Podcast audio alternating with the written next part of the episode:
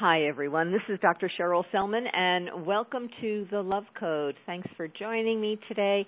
It's always great having you here with me when I have these amazing conversations that are really designed to uplift, to um, open our hearts, to transform our lives, fill us with more joy, healing, vitality. That's what the Love Code is all about. It's really a spiritual orientation so we can fill our hearts and souls with a, a light and a joy and an energy of peace and harmony. And um, you know, as always, these conversations really uplift me as well as everyone listening. If you are here for the first time, I always like to welcome my new listeners. So, hello, welcome. Feel free to get in touch with me. In fact, if anyone ever has any questions, comments, suggestions, please contact me, and uh, I will certainly look forward to hearing from you and respond to you. And if you are listening for the first time, I invite you to go to my Facebook page, which is What Women Must Know, which is the name of my other program on Progressive Radio Network, and also my website, which is Dr. And if you um, go to either of those places, either like me at Facebook or opt in to my uh, website, I send these archive shows out every week. So they just go right to you. You won't miss a show, and you'll get both of the programs that I produce every week the Love Code and also What Women Must Know. And if you're really wanting to be uplifted throughout the week, that's the thing to do. So um, it's Dr. Cheryl Selman, and Facebook is What Women Must Know. Well, Love Code is all about understanding how to open our hearts, how to live life in a much more loving way. And today we're going to talk about the healing love of dogs with my guest, Clive Wynne. And just a little bit about Clive. It's Dr. Clive Wynne. He's a PhD and is the founding director of the Canine Science Collabor- Collaboratory at Arizona State University. He has published pieces in Psychology Today, New Scientist, and the New York Times, and has appeared on National Geographic Explorer, PBS, and the BBC. He is the author of this wonderful new book called Dog is Love Why and How Your Dog Loves You. And it's my pleasure to welcome Clive to the show today. So, hello and welcome, Clive. Thank you, Cheryl. Thank you for inviting me. It's a pleasure to be with you this afternoon. Well, it's great having you. You know, um, I just I got I got your book and I just thought this is such a great topic. I'm so curious to know more about dogs and our relationship to dogs. Unfortunately, if I could I'd have a dog, but I travel so much it's not fair to a dog to have to farm him out or her out. So it's not quite time. I, I've had dogs in my life in the past, and I, I actually am a dog person. I would have to say. So uh, I'm kind of a godmother to a number of other dogs. Mm-hmm. I don't have any of my own. Um, and, I just have been reading your book, and it's so fascinating to understand more of the nature of dogs. Who are these beings? I, I I always have that question. They're so amazing in people's lives. So before we get into that really fascinating area, I want you to share a bit about your journey and how you found your way into this canine world. Well, absolutely, Cheryl. So for me, the story of dogs in my life starts when I was a kid, particularly a teenager and an adolescent, when we had a wonderful dog called Benji, who I still remember so fondly, who I felt when I was when I was an adolescent, a teenager. You know, it's a difficult phase of life. You don't you feel that nobody really understands you. But I really felt that that dog understood me at some deep emotional level. I felt this connection to Benji which was really helpful to me. As I say, it's a difficult phase of life, and and it was really a great source of comfort to me to have this dog who seemed obviously not intellectually, but at an emotional level, he really seemed to understand me. And so and I tell the story in in the book Dog is Love. You know, I I grew up and I went to college and I was always interested in the minds of animals and I became an animal psychologist who studied the minds of animals in a way that animal psychologists usually do. You know, we tend to study animals that are small and easy to keep in cages in labs. I worked a lot with pigeons, a little bit with rats. They're the kind of bread and butter animals that animal psychologists often work with. But there came a point, there came a point about 15 years ago. I don't want to call it a midlife crisis because that's just a cliche. But there came a point where I knew I needed some new challenges in my professional life. And I realized I wasn't just interested in animal minds. I am abidingly interested in animal minds, but that wasn't enough. I was also very intrigued by how people and other species interact with each other, about human animal relationships. And you don't have to think about this for long to realize there is no animal with which people have had a longer relationship or with which people now have a stronger, more intense, more intimate relationship than with our dogs. And so about 15 years ago, I turned the big ship of my research enterprise around and I started studying dogs. And uh, so in that way, I've been able to bring into my professional life a being that I have such a strong emotional connection with. I think very few people are privileged in that way that their their professional life is also emotionally extremely rich and satisfying because I study these beasts that I love so much. So let me just go back a bit. So you you became an animal psychologist. What is the purpose of being an animal psychologist when you were studying all those other animals you know the the pigeons and the rats and right, right, what, right. what so, is the purpose? What you know? What, what are you what are you trying to achieve? I, I find that really a fascinating area. Yeah, absolutely, Cheryl. So it's a great question. Animal psychologists, I mean, they're, every animal psychologist would answer for themselves, right? But I think broadly speaking, the aim of animal psychology is to understand the minds of animals, how they differ from human minds, and how they differ from each other. So, for example, to give you one, one case that I was involved in.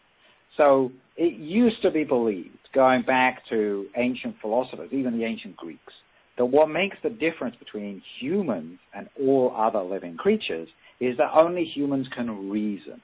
And so I was involved back in those days in a series of studies on pigeons showing that pigeons are capable of reasoning. And so that's, that's very interesting to, it gives us a better perspective on what does, or in this case does not, make us human beings unique. We are not unique in our ability to reason. Some other species can reason as well. Another element that I worked on is I spent a decade living and working in Australia. Now, Australia has a completely unique set of animals. It's not just kangaroos. Kangaroos are, if you like, marsupial deer. They occupy about the role in life that deer occupy over here. It's not just kangaroos.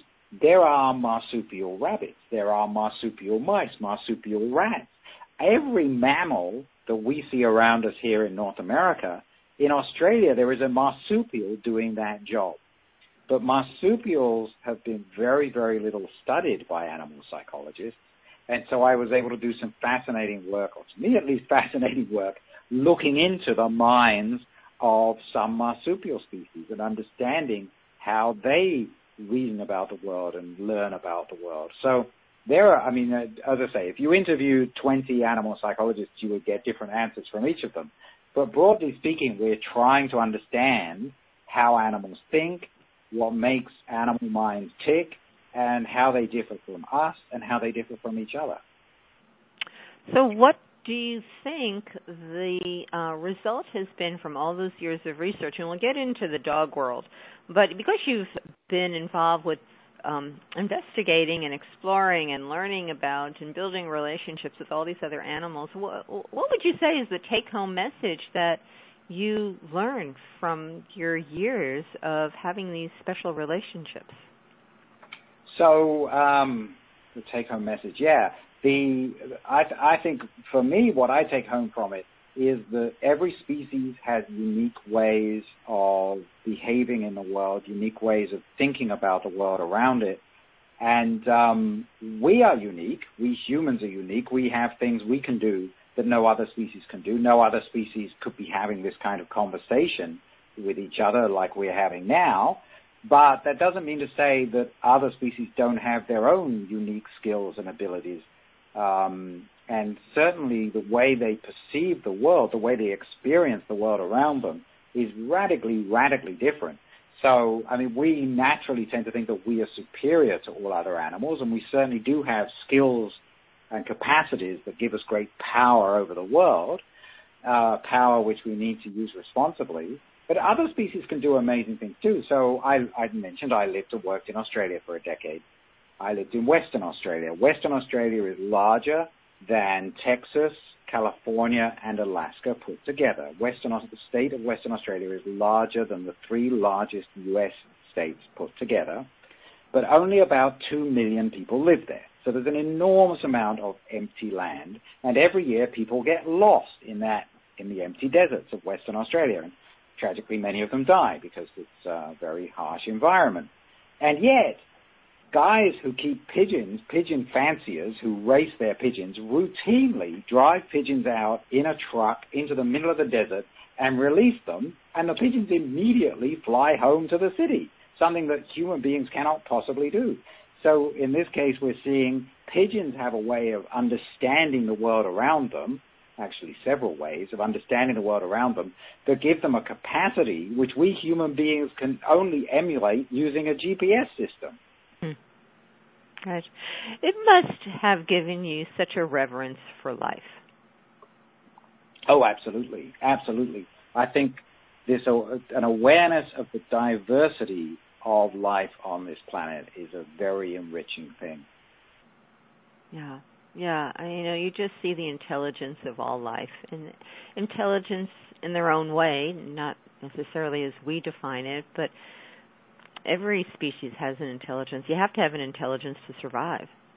Absolutely, Cheryl. Absolutely. So it's a it's a case of different strokes for different folks. Different species are confronted by different challenges, and so they've evolved to deal with those challenges by developing different forms of intelligence. Yeah. Yeah, well, gosh, that's a that's an interesting subject, but we'll move on to dogs because okay. there are so many dog lovers out there in the world, and I'm sure so many of my listeners are avid dog lovers and uh, are are really, you know, keen to learn more about dogs and who these creatures are and our relationship to them. So, um, so let's talk about um, let's talk about dogs and how they relate to humans. What what was it you wanted to study about them? So the under, underlying question that gets me is what makes dogs so special? Nobody can deny that dogs are special. Dogs are so amazing. The thing is, because so many of us live with dogs every day, their existence with us is that kind of everyday miracle that you can overlook because it's so routine, but it is an absolute miracle. It's an absolute miracle that an animal that is descended from a wolf, from a, a vicious wild predator, descended in only 15 to 20,000 years, which for anybody who looks at the history of life on this planet is nothing at all, no time at all, has become such a loving companion. There's there's an everyday miracle there that when I come home, I know how my dog's feeling, and there's every sign that my dog knows how I'm feeling. And yet, who are we to each other? We're we're not related in any kind of close way at all. My dog wags her tail, right? You see a dog wagging its tail, you know what she's saying to you. How do you know? You don't have a tail. Your friends don't have tails. And even the parts of your body that you could lift up and wag around, like you could lift up your right arm and wag your right arm the way your dog wags her tail. But you don't. We don't do anything like that. I sometimes do this when I'm giving talks to people. I pick up my right arm and I wave my right arm and I say, here, look, here I'm conveying to you how happy I am to be with you. And people are completely stupid because no human being conveys their happiness by waving their arm or their anxiety by tucking their arm between their legs. I mean, that would be that would be crazy beyond belief. And yet our dogs do it, and we instantly get it. We instantly grasp what our dogs are communicating communicating to us. And we should stop for a moment and just contemplate that miracle because that is a really remarkable fact. And that it runs in both directions. We understand our dogs, And our dogs who don't communicate emotion the same way we do, nonetheless, they are very sensitive to what we are up to. And that's a miraculous thing. And that's what motivates me fundamentally is to understand that relationship.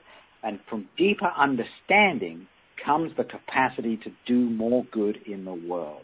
Because there is so much good in the dog human relationship, but there is always capacity to do better. We can do better by our dogs and we can help them do better by us. Uh, and that's that's ultimately what gets me out of bed in the morning nowadays. So so let's go there. So how can we do better with our dogs? Right. So there are several things, and in the, the final chapter of Dog is Love is called Dogs Deserve Better, and I address this directly. And um, there are, I mean, uh, without reading out the whole chapter, there are a few things I would like to draw your listeners' attention to. Uh, obviously, there are many forms of cruelty, and people know cruelty when they see it. I'm going to talk about things that are not uh, not necessarily immediately obvious to everybody. So, one thing is, I am convinced, and I, you know, the book is one long argument outlining how I'm convinced that our dogs really love us, and explaining how dogs have this this this really exaggerated capacity and desire to form strong social bonds. That's what dogs are. That's the essence of the dog, that they're looking for love and they're looking for connection. So we take this highly social animal and what do we do with it? Many people, tragically, don't. I mean, it was interesting you said in your introduction that you haven't presently got a dog because you travel too much. And I, I wanted to, to come back to that and to praise you for that. Not every human life has a dog shaped space in it. And if your life is the kind of life where you have to leave for work at seven o'clock in the morning and you won't get home till seven o'clock in the evening, you should stop and think seriously about whether it's wise to take a dog into that life.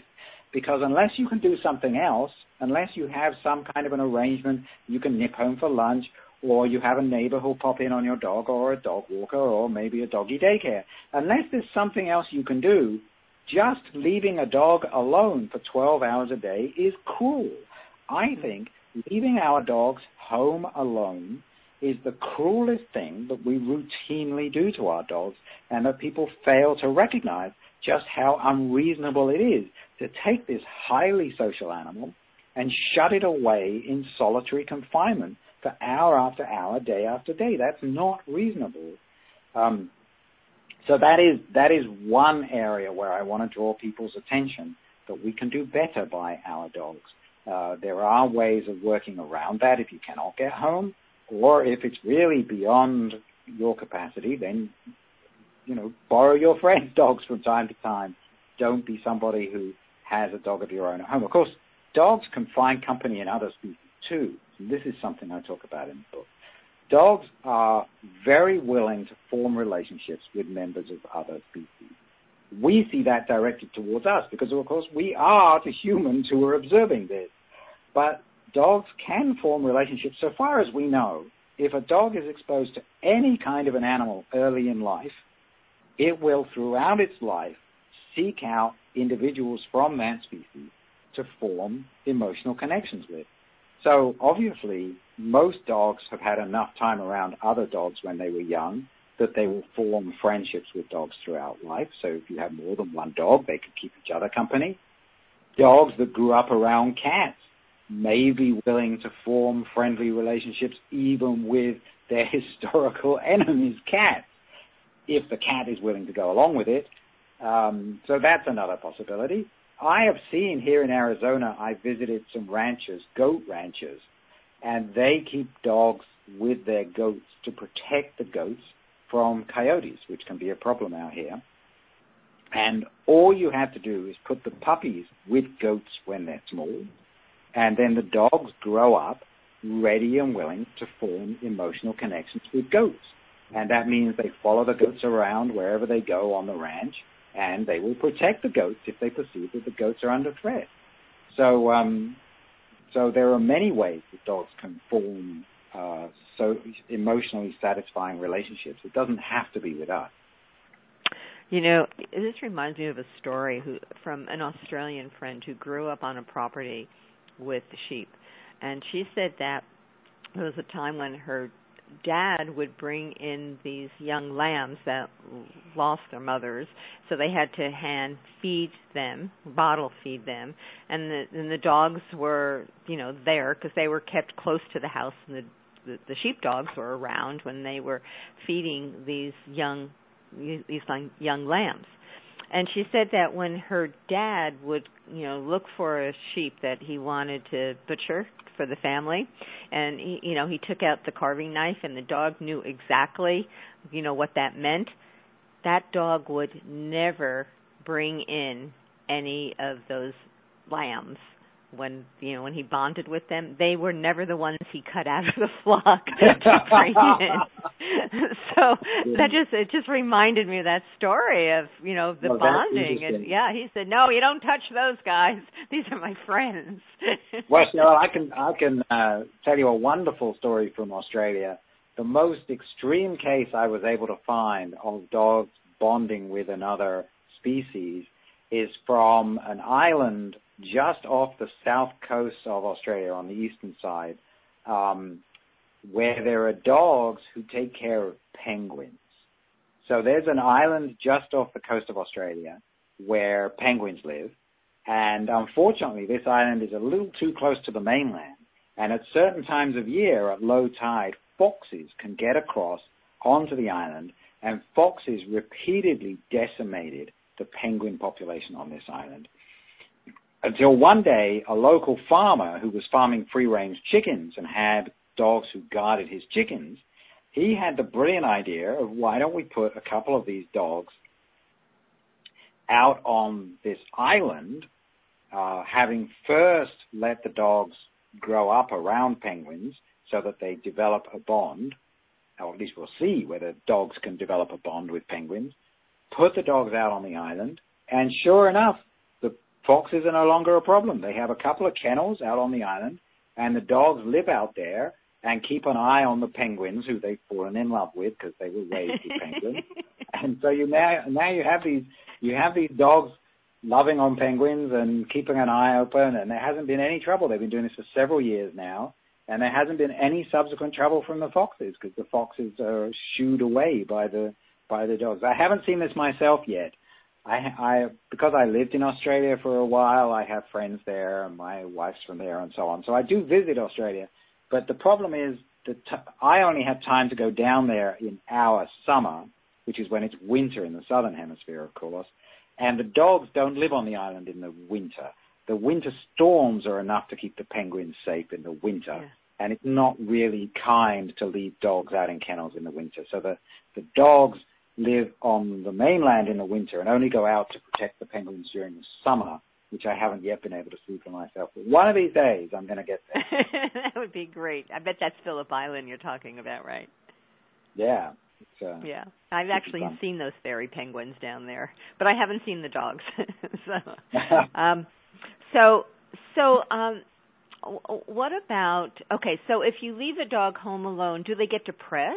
Do they get sick? What What are the consequences well, of so leaving the, the a dog home? That, well, right. So the term that people use is separation anxiety. That's the most common label that's used.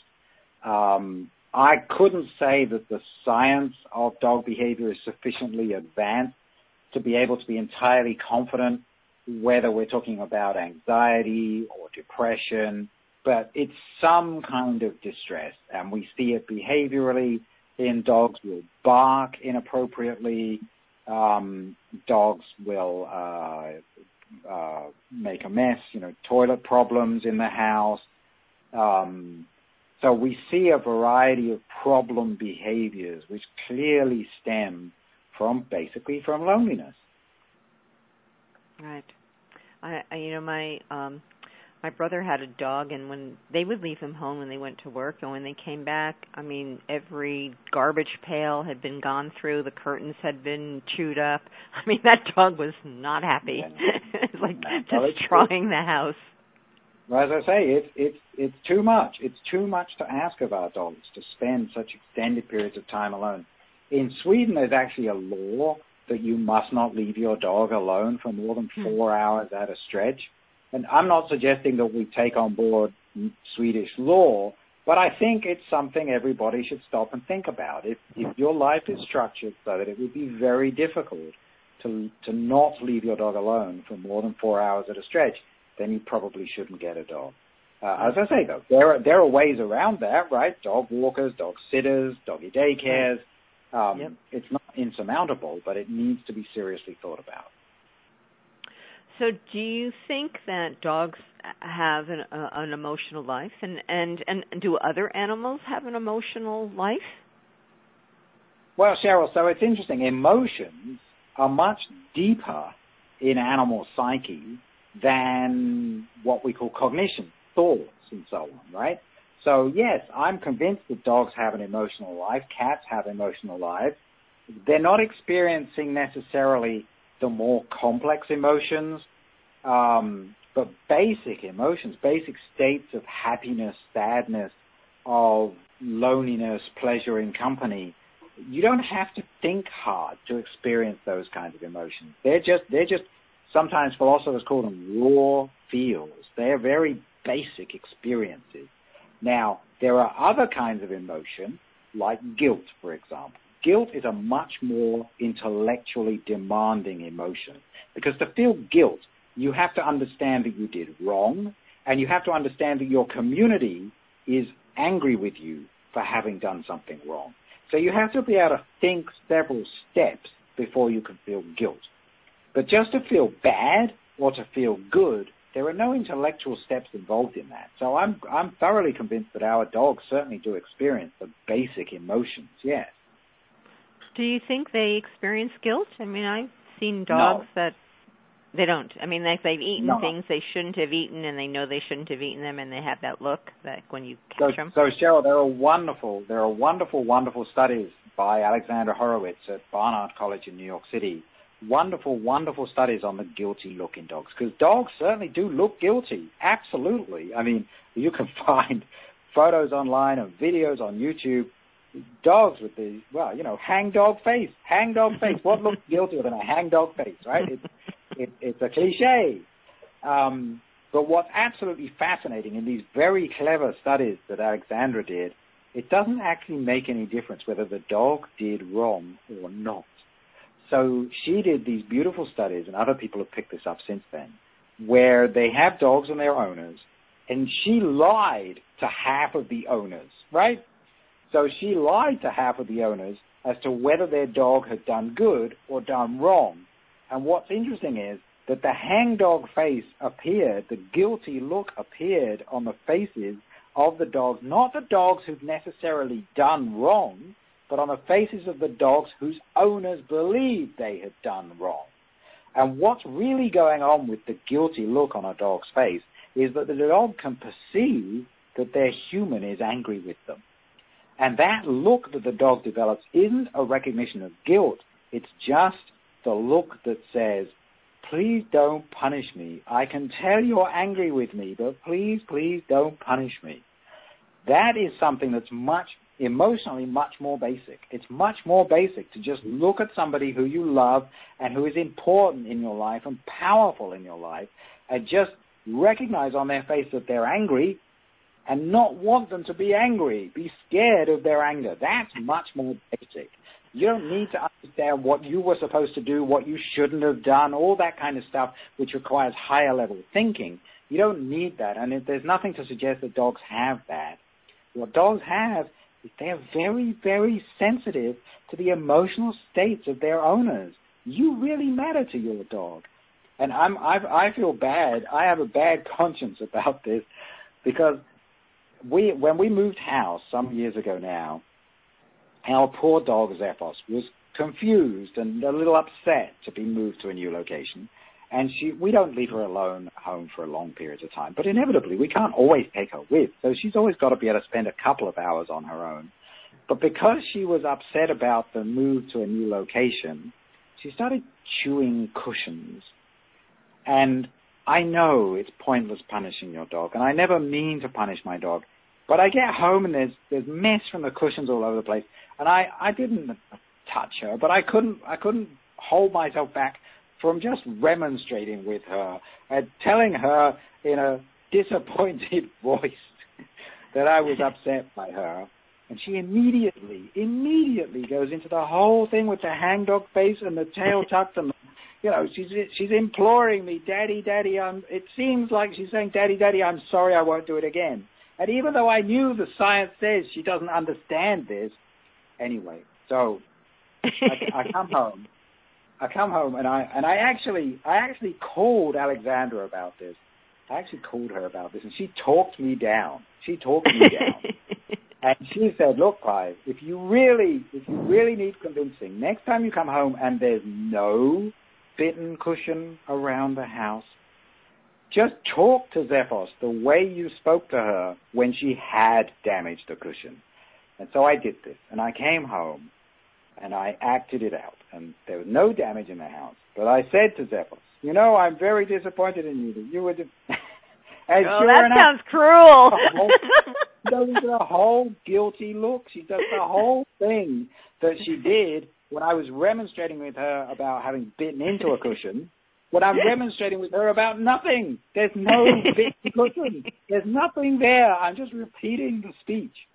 And so it's totally about her sensitivity to me, which is, of course, why I love her, because it's just so exquisite that she is so sensitive to my moods. It's just too, too cute for words. But so no, so they don't experience guilt they don't experience shame. All those kinds of things are too intellectually complex for a dog right. to grasp. But they right. do, they do feel happy and sad, and they certainly do feel whether you are happy or sad with them. That's something they're exquisitely sensitive to. Right. So let's talk about dogs' intelligence. I mean, I've seen dogs do amazing things, and uh, you know, you talk a lot about uh, things that dogs have accomplished and tricks that they're able to do. So that's that's an intelligence, right? To be able to learn to do tricks. And when you call out a toy, they will go and get the toy that you mentioned, as opposed to another toy. How, uh, well, what do we understand about intelligence of dogs? Well, sure, Cheryl. So it's it's it's a it's a kind of intelligence, but and I'm, you know, I don't want to get hate mail from people who have smart dogs. I know there are people who have smart dogs out there.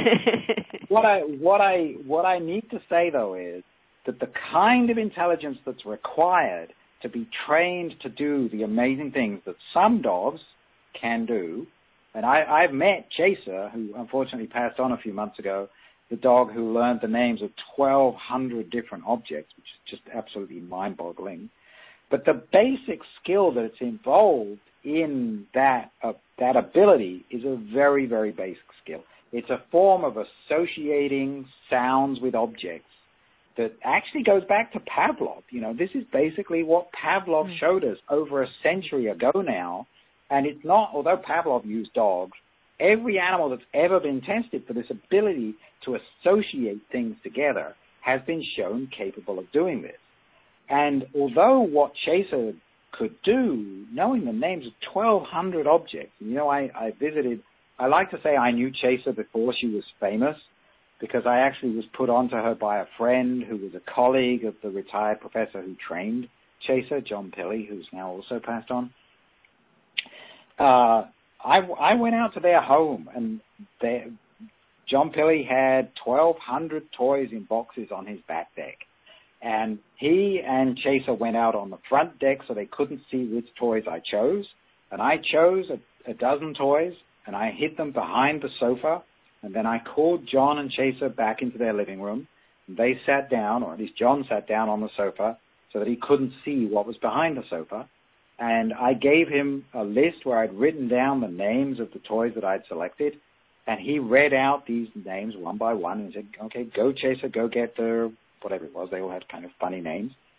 And uh, Chaser ran around behind the sofa and she looked at these toys pretty much like a human being would who was looking for a particular object among a pile of other objects.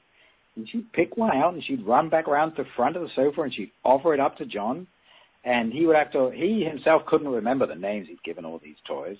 And so he'd have to take the toy from Chaser and he'd written the names primarily on the wash tags with an indelible marker. And um, he would read the name. Yeah, sure. Every one she got right. We did it again and again and again. And so I saw her collect correctly by name probably 40 or 50 of these toys. I mean, she could have gone on forever. But here's, here, yeah, I mean, it was amazing, amazing experience. But here's the thing, Cheryl. It's a pretty basic ability. The ability of a dog to know the names of 1,200 objects is not in principle different from the ability of a dog to learn the name of two or three objects. And they learn the name by associating the sound with the object and a reward for bringing the object back. And what makes Chaser exceptional and what made what John and Chaser were able to achieve together exceptional is that Chaser was just so unbelievably motivated. So to get to 1200 object names, John and Chaser worked together three hours a day, every day of the week, for three whole years. And the truth is, most people and most dogs just wouldn't have the patience to take it that far. So this amazing ability, and it is amazing, is built from very, very simple building blocks. And the same is true of our sniffer dogs. You know, I, the dogs that, that impress me very greatly are the dogs that sniff out explosives, landmines, and so on. I mean, people like to say from an emotion, meaning it in a completely emotional way. They say, "My dog saved my life." You know, they, people say that, and I, I understand what they mean, but they mean it in a metaphorical way. These are dogs, dogs that work at airports and checking the football stadium before a game. These real explosive sniffer dogs, they are quite literally saving people's lives. There's no nothing metaphorical about it. They're actually preventing people from being blown up. It's an amazing thing, and they do it, and we couldn't do it I mean, we can learn the names of 1,200 objects. I'm sure you know the names of more than 1,200 objects. I I do, right? We all know, we all have a vocabulary that's more than 1,200 words, but we can we couldn't. We just don't have the capacity to learn how to sniff out explosives. That's just beyond our sensory capacity. Our noses are just not sensitive enough. So that's really really amazing. But again, it's built on very very basic forms of learning. Exactly, again, the form of learning that Pavlov identified over a century ago, that you learn to associate something in the world, in the case of a sniffer dog, it's a particular smell, with some kind of a consequence, which is usually, uh, you know, a food treat or some other kind of reward for the dog. So the underlying kinds of learning, the underlying intellectual capacities that we see in dogs who've been trained to do very smart things are really pretty basic kinds of intellectual capacity. What's amazing about dogs, what gets them to the point where they end up being able to do quite amazing things, like sniffer dogs, like guide dogs for the blind, and so on, is that they really want to work with people, that they are, the, the term people often use of dogs is they are biddable. You can ask them to do something and they want to do it. They want to work with you. So for me, the take home message of visiting John Pilley and Chaser, the take home message is the amazing strength of the bond between them. The, the, what they achieved is a reflection of their relationship. And that's what dogs have in spades. They have this willingness, this desire to enter into a strong relationship with a human being. Yeah, it's a beautiful story. So I gather if we all were willing to put three hours a day in for three years with the right reward, we might find that all of our dogs could be exceptional in that regard. We might, Cheryl. The, the, the crucial one thing is the patience. Another thing is the time, and the third thing is when you said the right kind of reward. Chaser, I mean her very name, why did they call her Chaser? She was a border collie and she was absolutely crazy about chasing things. So the only re- the only tangible reward that she received, apart from John Pilley's praise, which was worth something to her, I'm sure, was that he would throw the object and she could bring it back, and then he'd throw it again and she would bring it back, and she found that tremendously rewarding. My own dog, Xephos, she would not find the opportunity to chase an object particularly rewarding. And hmm. so that would mean that if I wanted to train her to do something magical, I would almost certainly have to use food treats. And you just can't keep putting food treats into your dog for three hours a day. You have a very, a very podgy dog pretty quickly if you try. It would have to, to be that. a crumb at a time. yeah, right, right, exactly, exactly. Yeah. So, so that, that kind of leads me to the question: all these different breeds of dogs have different qualities and traits. You know, like shepherd dogs and cat, Australian cattle dogs, and I mean they're. They, I mean, they will round up anything, right? And um, right. And, and if we get these breeds, I don't know what other what other breeds also are designed for for working. I mean, there are a lot of working dogs or water hunting dogs, obviously. If they're not if they're not doing what they were bred to do, do they get unhappy? Or they do they get a little you know, I don't know what the term is, a little dysfunctional? Yeah, I don't know, Cheryl. That's a good question. I must confess I don't think all that much about about uh, working breeds of dog. Um, I'm I'm not sure. I really don't know the answer if they suffer uh, if they don't have an opportunity to do the characteristic behavior of their breed. What I tend to think about more is just how um, how much all dogs have in common, rather than what sorts dogs out into, right. into okay. different. Groups. Okay, fair enough. Fair enough. Yeah. So, um, a couple of things I, I wanted to ask you. What about um, what about dogs that have been traumatized? So dogs that you find in rescue places, you know, and and, and uh, uh, you know, whatever whatever rescue facilities there are in, in one's you know neighborhood. D- you know, when you're looking for a dog, so these dogs that had a past history, some of them have been abused one way or the other.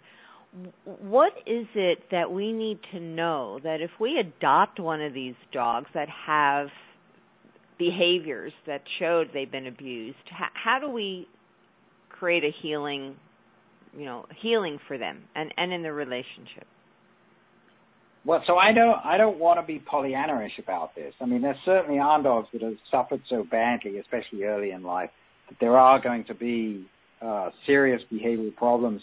And I, I'm not a dog trainer, um, so I'm not going to try and give advice in domains I'm not expert in. But there are expert dog trainers out there, and, and in difficult cases, you may need to call on the help of an expert.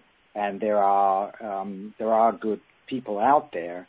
But one thing I will say is, Cheryl, that dogs are strikingly resilient. They can bounce back from quite difficult circumstances. Uh, all you need to provide is a loving home, and dogs uh, respond to that a lot of the time. So a lot of dogs can find their way back from circumstances that would surely cause PTSD in in a human being but dogs do seem to have more resilience and uh, greater capacity to bounce back. And for dogs that really have had uh, such difficult early lives that they're not able to make it on their own, then you do need to call on somebody who's perhaps a certified professional dog trainer or one of the other reputable uh, certifications. Unfortunately, nationally and even at the state level, there's no, um, there are no qualifications required to call yourself a dog trainer or an animal behaviorist. Unfortunately, those are completely unregulated. It's a completely unregulated profession at the legal level, but there are some good uh, certification bodies. And uh, so if you're going to call on somebody, make sure that they have a recognized certification. Do a bit of due diligence. And people have been able to uh, bring back dogs who've been in the most horrific situations. So you might remember the um, the dogs of the of the footballer. Um, I'm forgetting his first name. Vick. What was his first name? Um, was it Michael Vick? Um, these dogs. I that don't. have been you're kept, asking me. I don't know. yeah. yeah, but there there certainly have been recent cases of dogs who had had been kept as fighting dogs, which is such a horrible thing to think about. Mm-hmm. Um, and typically dogs taken from fighting rings have just been euthanized because it's been believed that they're irredeemable. But actually, the ASPCA took these dogs and did some very, very intensive rehabilitation with them. And there was just a recent news item that the dogs are doing tremendously well. So uh, dogs are dogs are strikingly resilient and they can bounce back. But if it's in difficult cases, they may need they may need professional help. Yeah. So um so that's great and and the other thing I wanted to ask is about training a dog. So if you uh, are, you know, you have a new dog or a puppy, and you you want to train, I know you've written a little bit about this in your book. What what what did you learn about the best way to train a dog to listen, to be obedient, to do what you want it to do when you want to do it? How how, how do you go about doing that? Right. Well, the first thing I would say is that uh, training beyond a certain basic minimum is not essential to have a wonderful relationship with your dog. I mean, my dog, I can't, you know, that what do they say? Um, the cobbler's children have the worst shoes. I can't be bothered training my dog. I, just, I think she's basically perfect. I don't see why I would do anything. She's very, very good at just being near me and making me feel fine and watching TV with me and going for walks with me. You know, I don't need more than that. She can eat her dinner. What else does she need to do? Um, now, my wife finds it amusing to train our dog, and so they go out and they do it together, and they seem to enjoy it, and that's all good and good and dandy. Um, so you don't need to feel, you know, let's not get competitive about this. I mean, you don't you don't need your dog to do much, right? I mean, your dog's just just a companion. That's what your dog wants to be, and all your dog needs to be is a companion. Um, but sure, so but there can be reasons to train a dog. Your dog may have bad manners. You may need to train your dog to have better manners. And what's a total, total tragedy is that there are still people out there, some very popular people with very wide reach, who put out the idea that you need to beat your dog into submission, that you need to convince your dog that you're the alpha animal in the home. And people who take that point of view have tended to emphasize coercion and shock collars and choke collars and just pulling and pushing your dog around and being mean to your dog. And that's so completely and utterly not just unnecessary, not just pointless, but counterproductive. It's true that our dogs do look to us for leadership. That's true. Our dogs are social beings and they understand social hierarchies and they understand that we're in charge. They understand that because we are the ones who can open the kibble bag. We are the mm-hmm. ones who can let them go out and tell them when to come back in. It's obvious that we are in charge in the home. Our dogs understand that. And they understand that with a very, very high degree of sensitivity. But what they are looking for from us is gentle leadership. They're not looking to be dominated in the way that, you know, I don't know, the way that crazy people bandy that term around. They're just looking for gentle, gentle leadership. The, the confusion arises because in the science of behavior, the term dominance gets used to identify how one individual in a group is the leader of that group. Now, I don't know who decided back when this science was being developed in the early 20th century. I don't know who decided that the word they would use was dominance, but really what is meant by that term in the science better understood as leadership. Gentle leadership would be a much better way of expressing that. And if you're dealing with a with an animal trainer who starts talking to you about dominance, about bringing pain into your dog's life, then mm. walk away quickly because that's not the right way to go about it. Well, that's such great advice. I think we need to remember that that love love and you know gentle leadership as you were saying is really the most powerful way to relate to your dog. Absolutely. Absolutely. Mm. Well, in the time we have left, Clive, what is it that you want to share with us that we haven't covered already? So I think I think I would spend a moment addressing any cynics or skeptics out there, and I I have been I'm guilty. I have been a skeptic myself. Actually, I think as a scientist, one should always be a bit skeptical. I mean, there are people who say my dog doesn't really love me. She just uh, wants me to feed her, and so she makes eyes at me, but you know, she doesn't really love me. And I talk about in in the book Dog is Love. I talk about how I was a skeptic too once well, I looked at the behaviors of our dogs and not just the behavior. You know, the behaviors of how they go crazy when they go when we come home. Uh, all those kinds of things that are simple, easily observed by anybody, but also deep inside the bodies of our dogs, we can see how their whole bodies are programmed for love. And we see that in their hormones. There are some wonderful studies on the, what people call the love hormone, oxytocin, uh, showing how when people are together with their dogs, people who love their dogs and whose dogs love them, how you get spikes in this hormone, oxytocin, on both sides when they look at each other lovingly. We see this in their hearts, literally in their hearts. You can measure heartbeats and you can see how when a person and a dog who love each other sit down together next to each other, how their heartbeats first they go down, the heart rate goes down as two partners calm each other, but they actually begin to their hearts beat in unison. Isn't that amazingly beautiful? Mm. That the hearts actually beat together as they settle down together. We see it in their brains, where there are studies out of Emory University in Atlanta where Gregory Berns has trained dogs to lie still in brain scanners so that you can see the activity in a dog's brain when it's reminded of the presence of its owner. And you see how the reward centers in the brain light up. In most dogs, they light up even more to be reminded of the presence of their owner than when you remind them of the possibility that they might get a small piece of hot dog. Most dogs actually find the presence of their owner more rewarding than a piece of hot dog. And we see it all the way down to the deepest possible levels of biology in the genetic code that is the ultimate building block of all living things. We see how there are mutations in the genetic code of dogs that make them more loving beings than their wild ancestors' wolves. So the love that dogs feel for us and potentially for other beings like goats and penguins is deep, deep in their biological nature. So that that's that's my take home message. Your dog really loves you and it's and it's deep in their nature. That's so beautiful. You know, makes me want to get a dog. I'd have to change too many things right now in my life, but you know, the time will come.